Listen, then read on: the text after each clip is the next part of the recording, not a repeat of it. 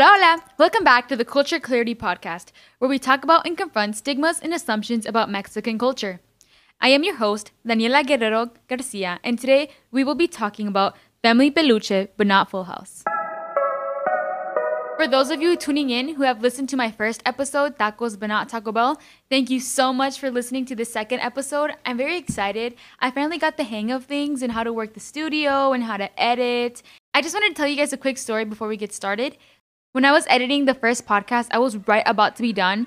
And since like I was editing on my Chromebook, I really wasn't watching like to see the battery and how much I had left. So literally as soon as I was almost done, like about to like download it, my Chromebook turned off, like it died. Once I finally ran to go get the charger and so I can like plug it in and log in and all that stuff, like everything that I edited on the last podcast was gone. So I had to edit that podcast twice technically. So hopefully it was the best version that you guys can get.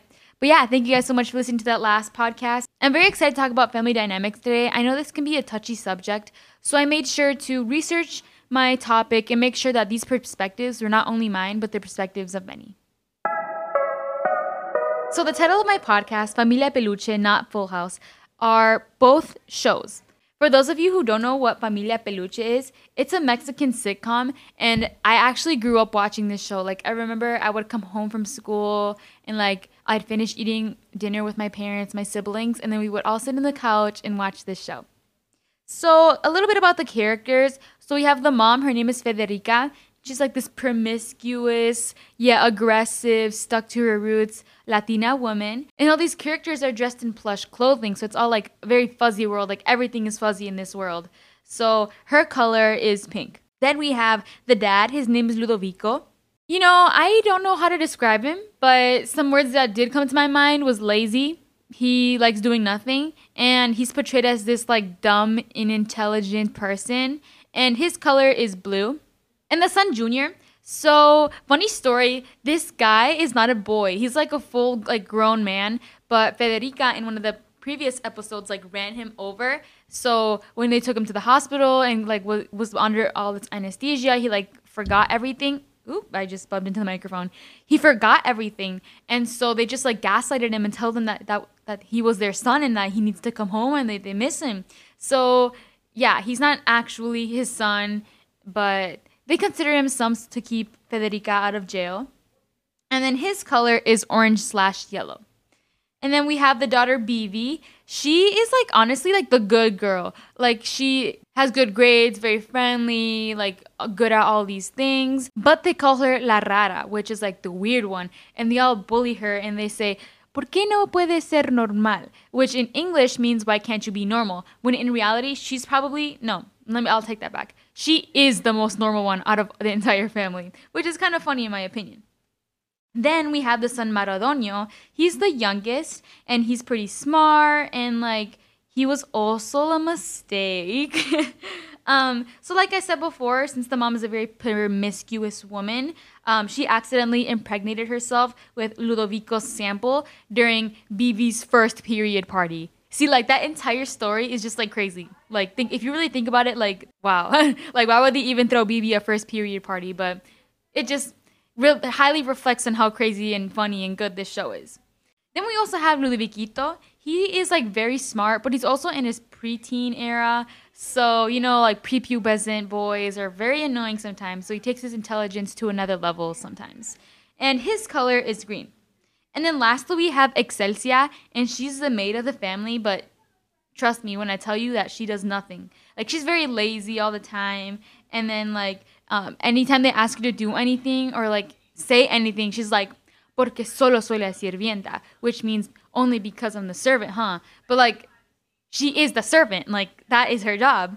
And something that really like I like about that character is that she has long black hair. Like it's so beautiful. Like I love her hair and her color is turquoise and like um her clothes is like a plushy made outfit. So like it's just so funny. Like i love this show.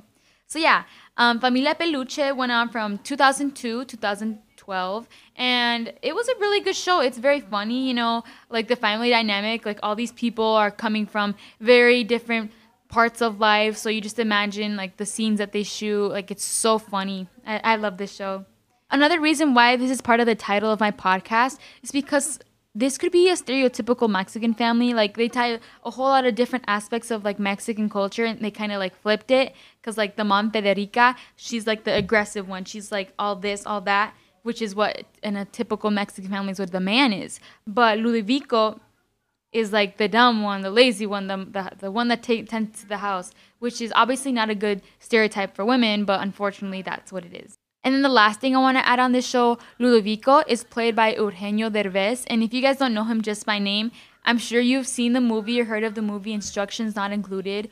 I know this is going off topic, but like I cried so much when I watched the movie for the first time. Like definitely one of the best movies I've ever seen. But yeah, I just wanted to shout him out because he's a very good actor, very important in um, Mexican culture. So just wanted to say that.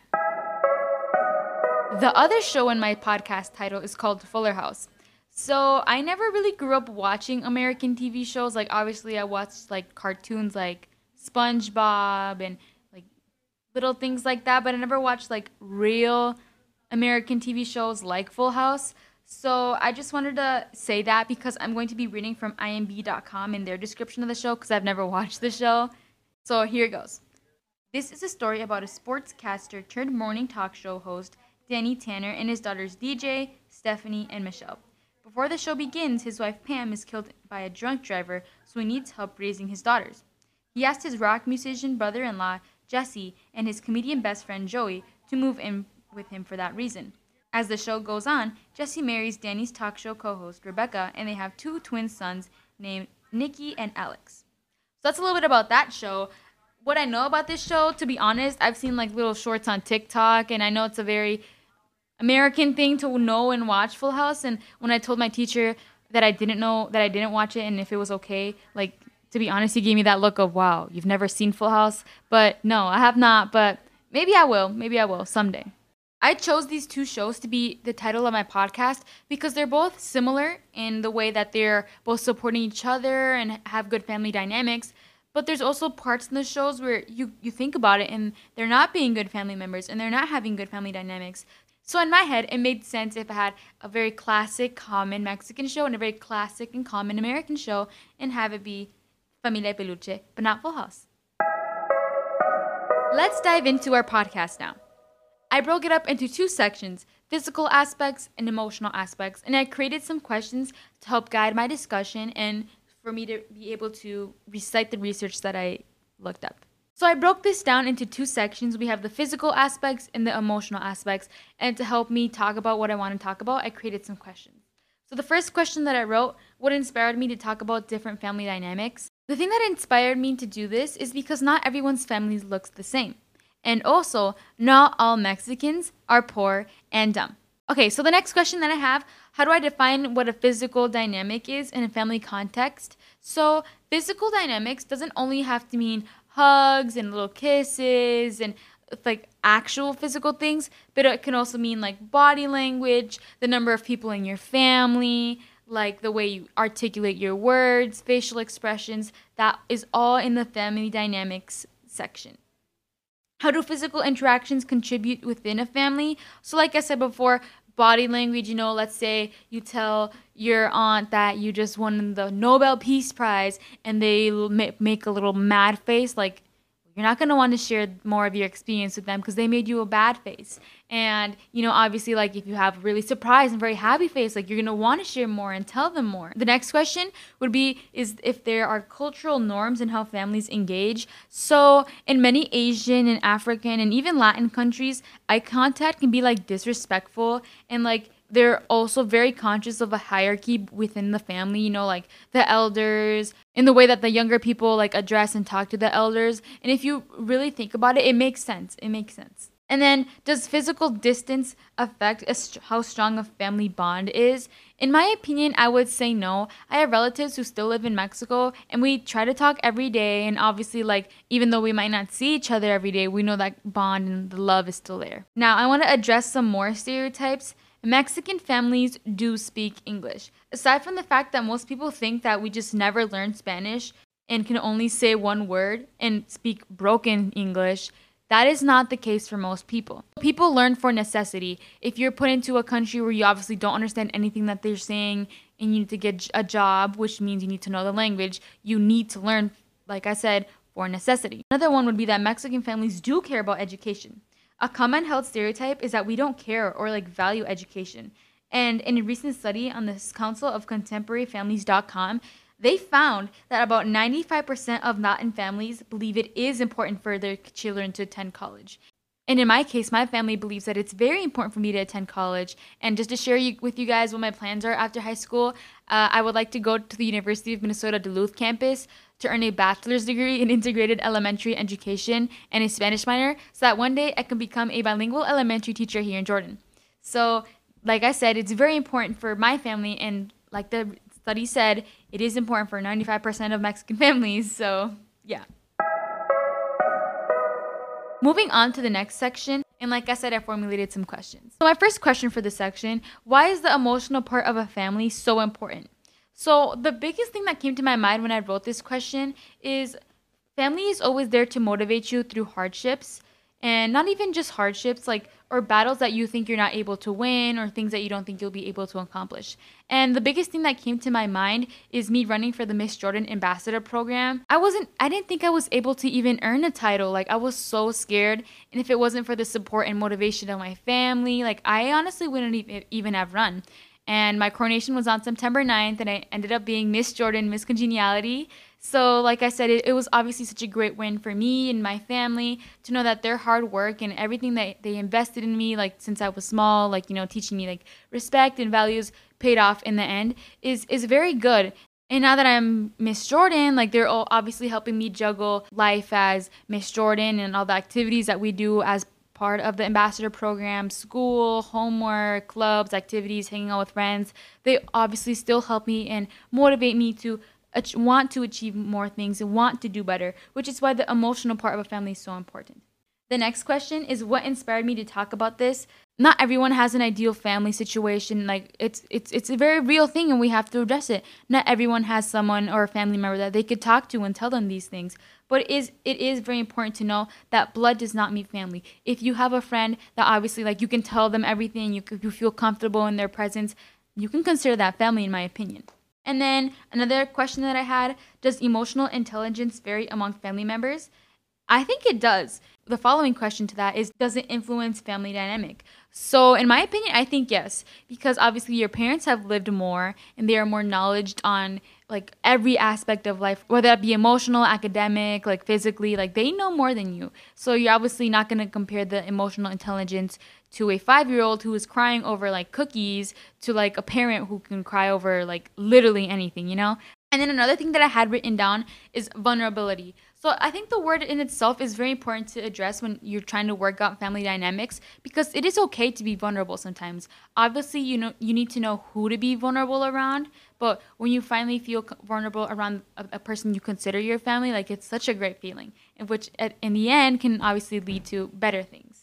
The next question I had how does race come into play with the emotional well being of a family? So, as a Hispanic American woman, I, there's been times in my life where I've really struggled with like my identity and who, who I wanted to become or who I wanted to be because of the amount of bullying I got for something I couldn't choose. Like I didn't choose to be more Mexican.